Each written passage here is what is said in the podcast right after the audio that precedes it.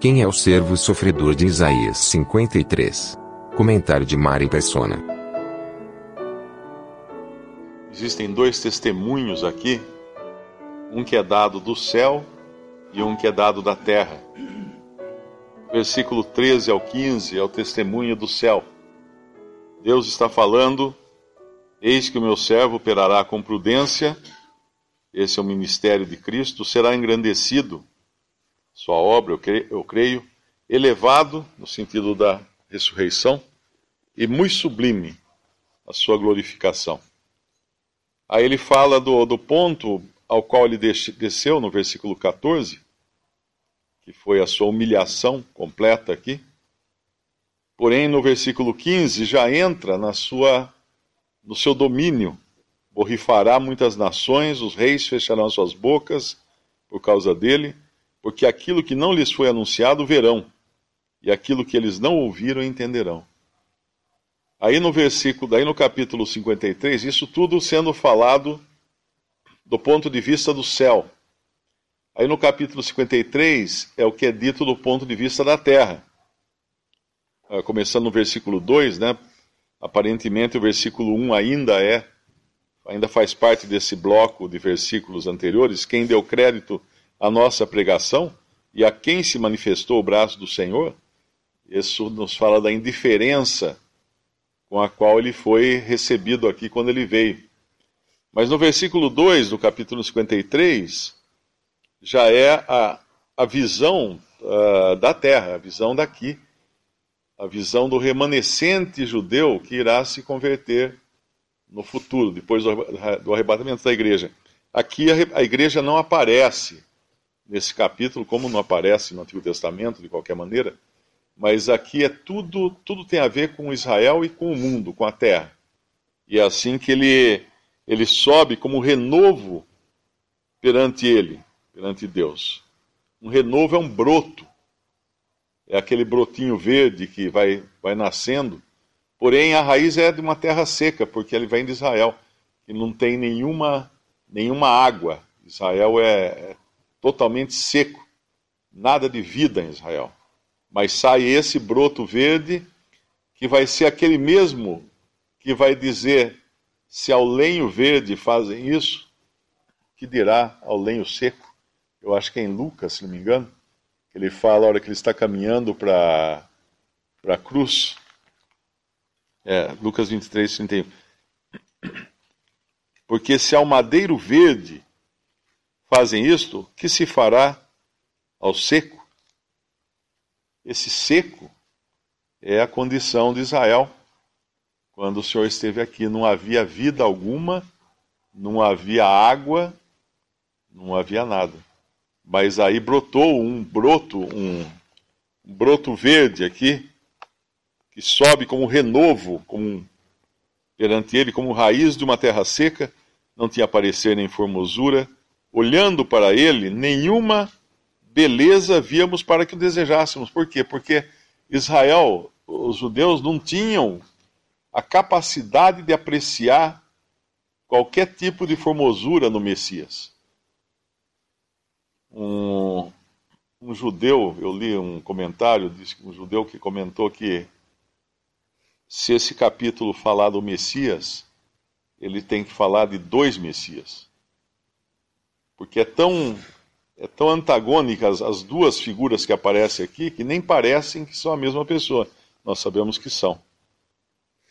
Nós não podemos deixar de pensar que essas mesmas pessoas podem estar vivas hoje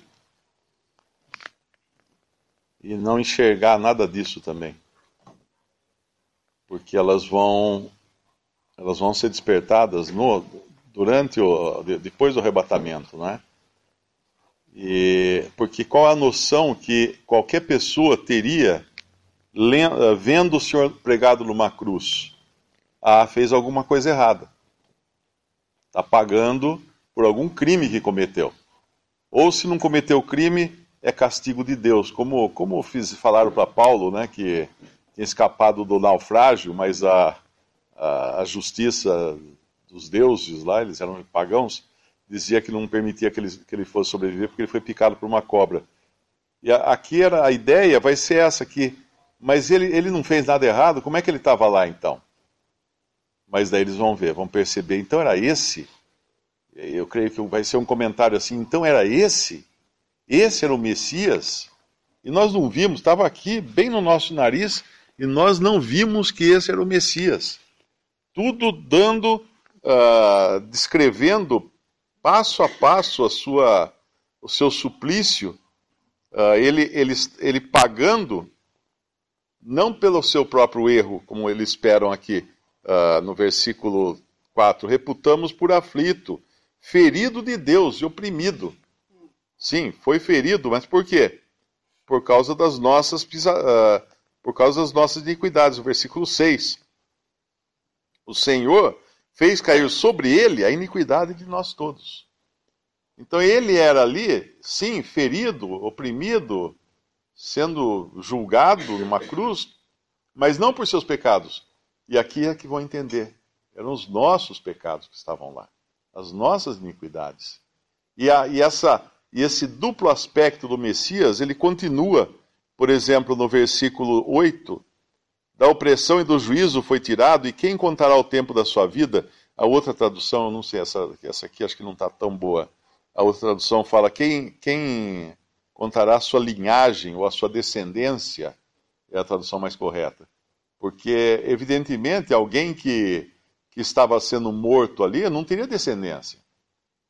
Então é uma surpresa que no versículo 10 fala que ele verá sua posteridade. Olha que coisa incrível.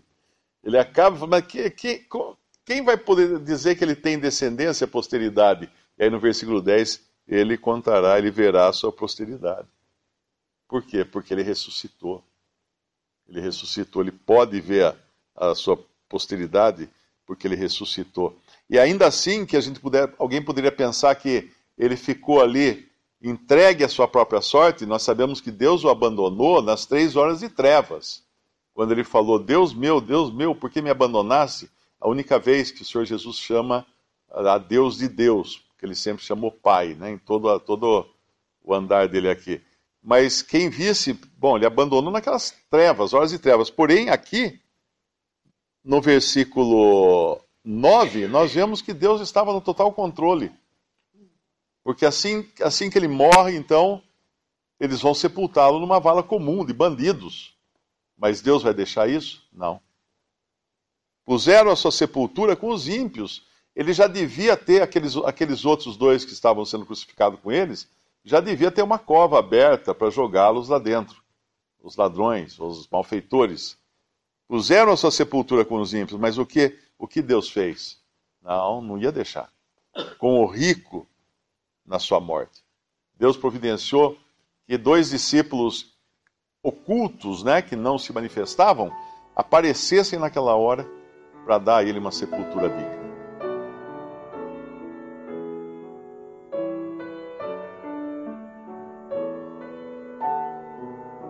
Visite respondi.com.br. Visite também 3minutos.net.